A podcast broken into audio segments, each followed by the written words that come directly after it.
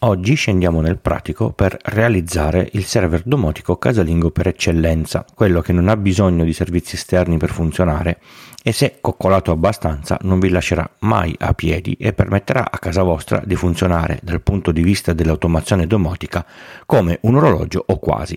Date il benvenuto a Home Assistant. Io sono Francesco Tucci, mi occupo di tecnologia da prima del Millennium Bug, dell'euro e del grande blackout del 2003. Sono sopravvissuto e sono qui per raccontarvela in puntate brevi e facili, alla portata di tutti, con questo podcast Pillole di Bit da novembre del 2015. Ho iniziato a usare Home Assistant tanto tempo fa e a un certo punto devo dire che mi sono arreso e ho buttato via tutto. Era un progetto acerbo, a ogni aggiornamento si scassava qualcosa, si doveva sempre stargli appresso e i problemi erano continui. Oltre a tutto questo, le configurazioni erano da fare su file di testo da caricare ogni volta all'interno del sistema che andava riavviato per vedere se erano scritte giuste. Se la situazione di oggi fosse quella di allora, questa puntata non esisterebbe. Oggi il progetto è maturo, stabile e funziona davvero bene. L'ho installato a casa da due anni, non si è mai incartato, lo aggiorno mensilmente e non mi ha mai dato nessun problema. Io lo aggiorno mensilmente, ma gli update escono molto molto più spesso. Se volete starci dietro, in confronto Windows non si aggiorna mai si configura solo via web e non ho quasi mai dovuto scrivere una riga di codice. Questo vuol dire che con un minimo di attenzione l'installazione è alla portata di molte più persone rispetto alla solita cricca di, di nerd che gira intorno a, a queste cose. Home Assistant è un software open source sviluppato da un'attiva community da 10 anni, da settembre del 2013. L'obiettivo è quello di avere la domotica di casa propria nel pieno controllo senza dover passare dal cloud con la compatibilità della maggior parte dei dispositivi sul mercato con la maggior quantità di protocolli di comunicazione possibili ed è in continua evoluzione. Se esce qualcosa di, di, nuovo, loro si adeguano in tempi relativamente rapidi, tranne per Amazon Ring Intercom, pare. Vabbè. Cosa serve per installare Home Assistant? Per gli amici H, che Home Assistant è troppo lungo? Visto che dobbiamo portarci tutta la gestione della nostra domotica dentro casa, ci serve un computer su cui installare il software. Questo computer deve essere all'interno della rete di casa nostra. Se avete una sola rete è facile, gli date un IP statico e finita lì. Se avete due reti, una dedicata alla domotica e una per il resto, dovete decidere se mettere lui nella rete della domotica e renderlo visibile dalla rete di casa o se metterlo nella rete di casa e fare in modo che veda la rete della domotica.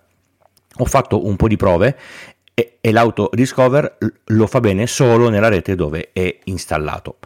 Non ho mai provato a dargli due schede di rete. Che computer serve? Direi un computer qualsiasi che parte da un uh, Raspberry Pi di tipo B dal 3 in su, meglio se è un 4, lo 0 non va bene, oppure un mini PC, un vecchio computer che, che non usate più, una macchina virtuale all'interno di una vostra infrastruttura casalinga con altre macchine virtuali. Ma qui torniamo alla cricca di nerd. Si può anche installare come container o macchina virtuale all'interno dei NAS che lo permettono, come i Synology che hanno il più nella loro sigla. Synology non mi sponsorizza, anche se secondo me dovrebbe farlo ormai. Prima di decidere cosa comprare per il setup c'è una valutazione importante da tenere a, a mente. Questo dispositivo sarà acceso per sempre H24 a casa vostra e consumerà corrente. Visto che la corrente costa, fate in modo di capire quanto consuma prima di decidere se è proprio bene usare il dispositivo che avete scelto. Un vecchio computer che avete lì potrebbe non costare niente in acquisto, ma potrebbe essere un salasso in costo energetico perché quelli nuovi consumano molto molto meno. AK si può installare in molti modi diversi. Il migliore è Home Assistant Operating System, è un Linux pronto e precostruito con tutto quello che serve. Cercate di usare questo. L'avvio più più facile di tutti è il nuovo H Green. Comprate la scatolina, vi arriva a casa, la accendete ed è pronta all'uso. la trovate da siti europei a circa 120 euro. Credo che la possa installare anche mia, mia, mia nonna. Se invece avete un uh, Raspberry Pi con, con, case micro SD eh, seria, mi raccomando, e alimentatore, seguite la facile guida sul sito di H e avrete l'SD con il sistema operativo DH pronto all'uso. Sul mercato una RP4 da 4 GB come H Green completo co- costa circa 100 euro più il vostro lavoro di installazione. Comprare un mini PC a mio parere è la scelta migliore sul lungo visto il rischio della mortalità della SD. Purtroppo Intel non fa più il NUC, mannaggia loro, ma sul mercato ce ne sono parecchi con Ryzen a, a, a prezzi accettabili, spesso in sconto su Amazon per esempio. In questo caso però l'installazione è un po' più complessa. Se avete un posto dove mettere le, le, vostre macchine virtuali, io lo uso così, l'installazione funziona bene ed è, ed è stabile, P- però suppongo che, che, sappiate farlo e non sarò certo io a, a spiegarvi come, come fare.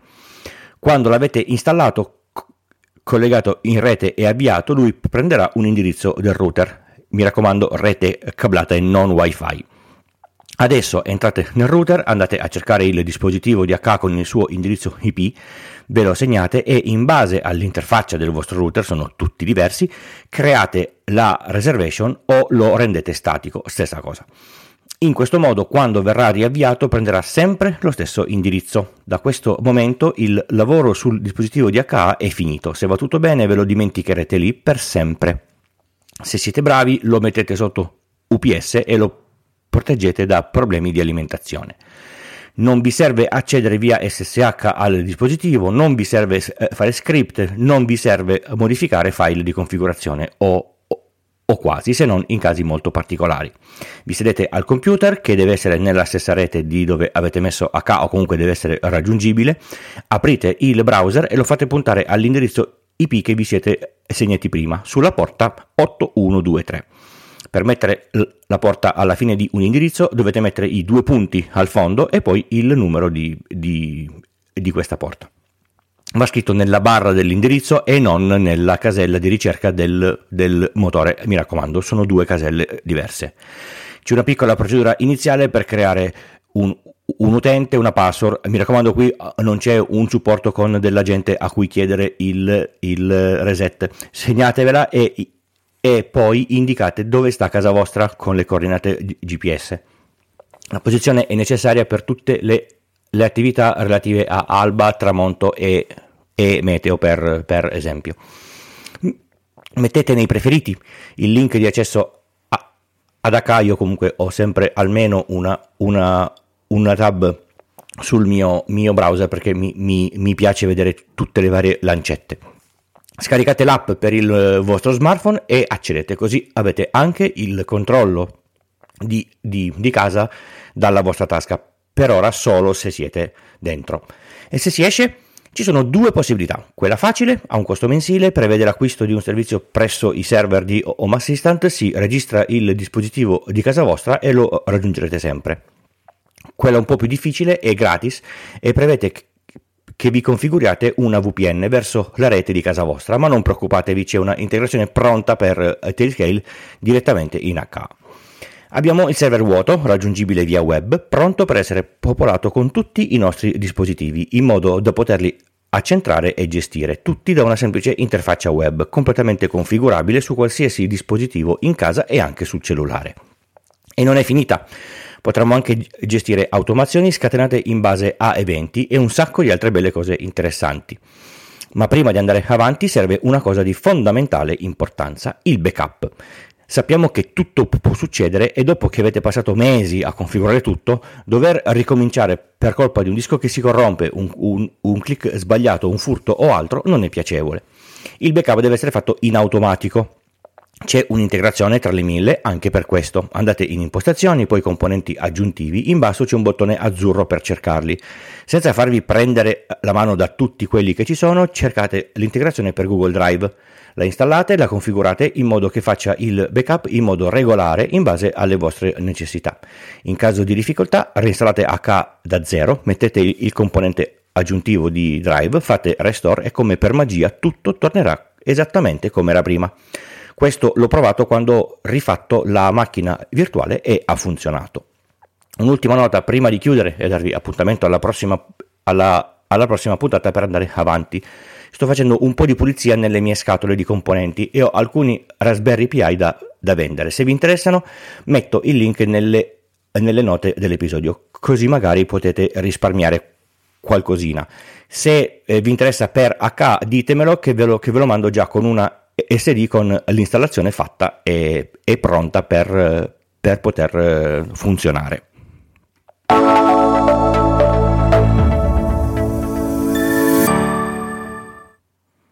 Pillole di Bit è un podcast di tecnologia, breve e alla portata di tutti, scritto e raccontato da Francesco Tucci. Esce quasi ogni lunedì mattina. È realizzato grazie al supporto dell'hosting Third Eye e del software di montaggio producer di ulti.media per macOS. Il podcast è diviso in capitoli per poter navigare più facilmente con la vostra app di riproduzione e, se volete, per saltare questa parte, una volta imparata a memoria. Se vi interessa una consulenza tecnica in ambito informatico, scrivetemi a pdb-tucci.b o, o sul sito pillole di bit con il punto prima dell'it trovate tutti i link e riferimenti delle cose dette in puntata e le modalità per sostenere economicamente il podcast e ricevere i bellissimi gadget. È giunto il momento di ringraziare la generosità degli ascoltatori, generosità che permette al podcast di andare avanti sotto l'aspetto meramente economico. Le donazioni mensili, come se fossero degli abbonamenti, questa settimana è solo una, sono di Alen. Le donazioni a sorpresa, quelle non programmate, che mi trovo nella mail piacevolmente inaspettate, sono di Riccardo e di Andrea. I satoshi che arrivano tramite il value for value grazie al podcasting 2.0 sono di Nicola Gabriele, Andrea e Federico. Grazie a tutti voi che ascoltate e che contribuite, ve ne sono davvero grato. Ricordatevi che se avete donato da 5 euro in su e compilate il, il modulo, vi, vi mando i, i vari gadget. Sono un un po', un po', lento, però poi arrivano. Vi ricordo che soprattutto per quanto riguarda questo spin-off del podcast, le donazioni servono per testare nuovi prodotti in casa che non sono gratis e non ho eh, nessuno che me li presta e me li regala. Se non li posso comprare e non li posso provare. Altri modi per sostenere il podcast sono parlarne con amici e, e, e parenti per aumentare gli ascolti o usare i link sponsorizzati o, o o di partner, quelli che se usate a me arriva una piccola commissione. Potete fare gli acquisti su Amazon, fare un contratto di, con- di connettività con AWeb, il miglior provider che io abbia mai, mai provato, e se avete la partita IVA abbonarvi a Fisco Zen per avere un servizio completo di commercialista online, uno sconto e una consulenza eh, eh, iniziale gratis. Tutti i link sono in descrizione. Oggi cambiamo radicalmente argomento nel tip e parliamo di investimenti, ma quelli sbagliati, quelli proposti dagli scammer. Non so se, se seguite Mr. Rip su YouTube, so che qualcuno è arrivato ad ascoltare questo podcast per merito suo tempo fa, non ho mai trovato quando mi ha consigliato purtroppo. Mr. Rip, se mi ascolti, ciao, ex Google collega. Fa un sacco di video, ma uno mi ha lasciato molto colpito dove parla come lavorano gli scammer che vi propongono interessanti investimenti solo in cripto, dove le operazioni non sono annullabili con percentuali di guadagni talmente alte che in poche settimane dovreste diventare più, più, più ricchi di, di Musk. Fa i, i, i, conti, vi spiega come lavorano, come ir, irretiscono la, la, la, gente, chatta anche con un paio di loro. Vi consiglio la, la visione, fatelo vedere anche a quell'amico che esaltato vi ha detto ma sai che con le cripto c'è da diventare ricchi in pochissimo tempo? La risposta ovviamente è no, ma con una spiegazione magari se ne, se ne, se ne, se ne convince. Grazie per essere arrivati alla fine di questa puntata di Pillole di Bit, puntata dedicata alla domotica. Vi ricordo che ogni prima settimana del mese le puntate sono con questo tema specifico fino a quando avrò esaurito le idee. Se volete avere tutte queste puntate separate dal resto del podcast, c'è un feed dedicato che trovate solo sul sito. Il link sapete già dov'è. Ci leggiamo in settimana sul canale Telegram in attesa della, della puntata generale della settimana prossima o quella specifica domotica del primo lunedì del mese successivo. Ciao ciao!